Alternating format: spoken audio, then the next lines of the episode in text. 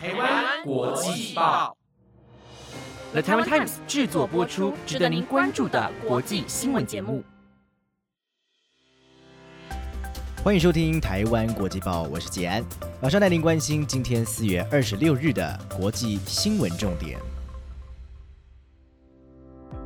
听众朋友们，大家晚安！很高兴又能够在礼拜一和大家相会了。这个周末一样发生了很多重要的新闻哦，像是上周失联的印尼潜舰终于找到了，可是很遗憾的，船上五十三人全数罹难。昨天是东京紧急事态宣言的第一天，却也是台湾凤梨销售出现危机的一天。发生了什么事呢？还有东耶路撒冷爆发了警民冲突，造成一百二十人受伤，怎么回事？更多丰富的内容都会在今天接下来的节目当中为大家做整理哦。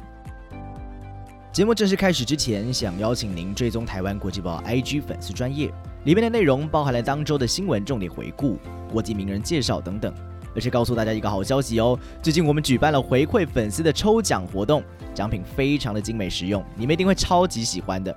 但时间直到五月六号，赶快把握机会，点选资讯栏当中的链接，一起来参加吧。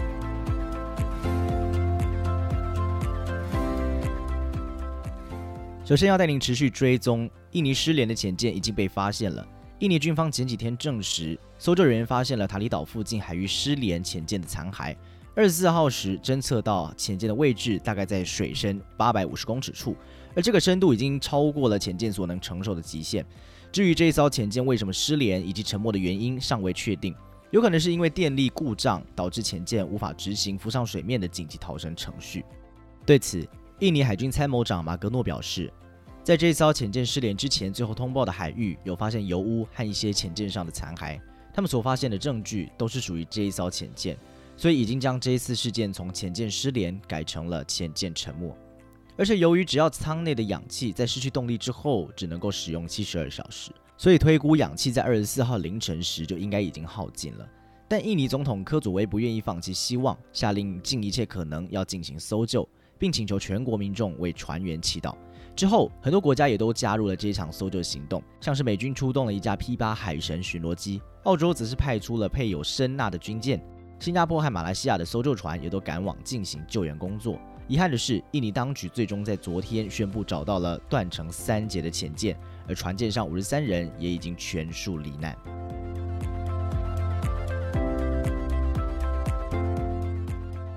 接着带您关心，目前正值斋戒月的中东地区似乎不太平静。东耶路撒冷在二十二号开始局势陷入紧张，爆发了巴勒斯坦人和以色列警方的冲突对峙，还引发了加萨走廊武装分子的火箭攻击。而在约旦河西岸各地，巴勒斯坦城镇也有抗议活动。医疗人员和以色列警方在二十三号表示，大约有一百多名巴勒斯坦人和二十名以色列警察受伤。事实上，自从十三号伊斯兰教的斋戒月开始以来，这个地点到了晚上就经常出现骚动，因为巴勒斯坦人抱怨警方禁止他们进入旧城区城墙四周的土铺区，但这可是巴勒斯坦人斋戒月期间白天禁食结束之后的热门聚会地点。还有，最近网络上传出了一连串影片，显示有阿拉伯的年轻人攻击极端正统派的犹太人，也有犹太的极端主义分子在街头霸凌阿拉伯人。一连串争议事件的发生，于是就演变成了双方冲突，让耶路撒冷城紧张的情势逐渐恶化。针对这场严重的冲突，巴勒斯坦红星月会在二十三号表示，已经治疗了至少一百零五名伤者，其中大约有二十人被送到医院。而以色列警方则说，有二十名警察在冲突当中受伤，其中有三人送医。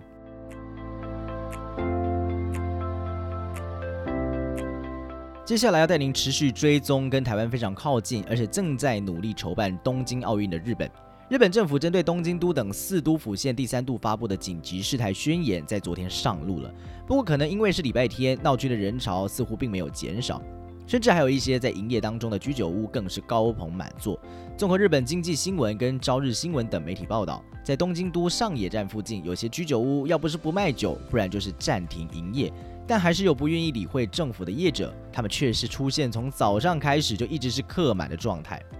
这一次的紧急事态宣言让很多餐饮业者可以说是叫苦连天，尤其是被预请不得卖酒，等于是被下了禁酒令，可说是重创了日本的餐饮生意。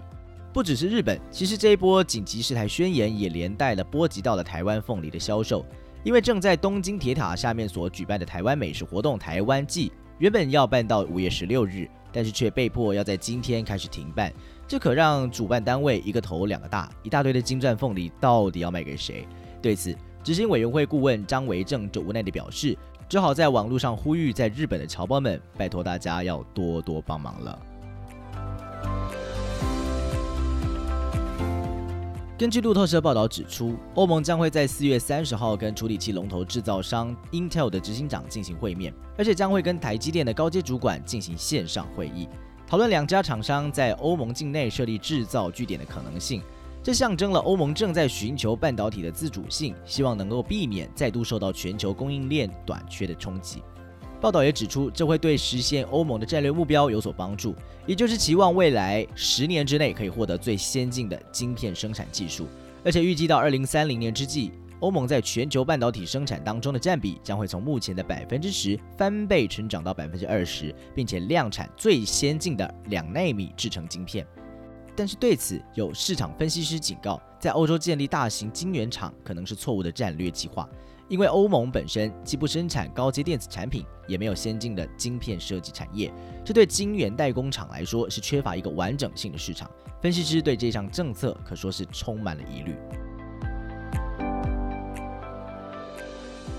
风力发电一直以来被认为是相当环保的绿能或再生能源，但你可能不晓得，当风力发电机组报废之后，它的回收却是一项非常棘手的难题。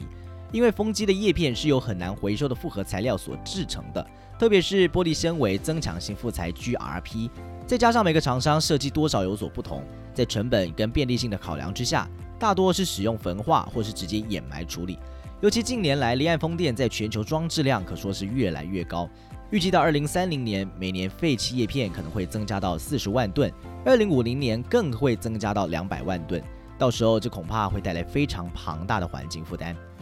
好消息是，最近苏格兰的斯特拉斯克莱德大学、挪威 Aker Offshore Wind 跟 Aker Horizons 公司签署了一项 MOU 计划，希望能解决风机叶片难以回收的问题。团队希望可以扩大研究，并且把实验结果商业化。斯特拉斯克莱德大学也指出，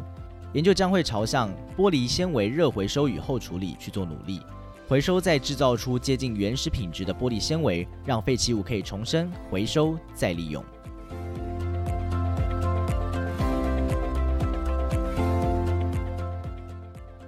新闻最后带您关心一个非常有趣的新闻：美国内布拉斯加州在当地时间二十四号的时候，举办了一场叫做 Josh Fight 的趣味竞赛，邀请了来自美国各地叫做 Josh 的人都来参加。他们用游泳浮力棒作为武器进行对战，有点类似于前阵子台湾大学生所流行的罗马竞技生死斗，赢的人就可以保留名字，剩下的人就必须要改名，不可以再叫做 Josh 了。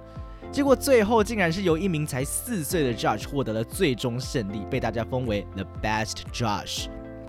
不要小看这一场看似简单的比赛哦，因为发起人 Josh Swan 的推文引发了网络的热议，甚至成为了系列迷因。最近他在论坛 Reddit 贴出公告，表示将会在募资网站当中建立帮输掉的 Josh 募集改名费的活动。实际上，其实是要把募得的金额呢全数捐给当地的儿童医院和医疗中心。根据当地媒体的报道，参赛的 Josh 们向食物银行捐赠了不少物资哦，也成功为当地儿童医院及医疗中心募集了大约新台币二十二万元。可以说，这真的是一场看似荒谬却是富有正面意义的特殊活动。以上新闻由 The Taiwan Times 制作播出，每周一至周五晚间十点，我都将为您整理当天的国际新闻重点。如果你有特别希望获得哪一些不同类别的新闻内容，都欢迎你可以在下面留言告诉我们哦。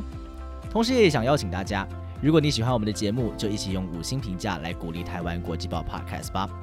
最后再一次提醒大家，在我们台湾国际报 IG 粉丝专业有举办抽奖活动哦。听完今天节目之后，不要太快睡觉啦，动动你的手指头，点选下面的抽奖链接，一起来参加吧。好，我是吉安，感谢您的收听，祝你有美好的夜晚，我们明天见。再会。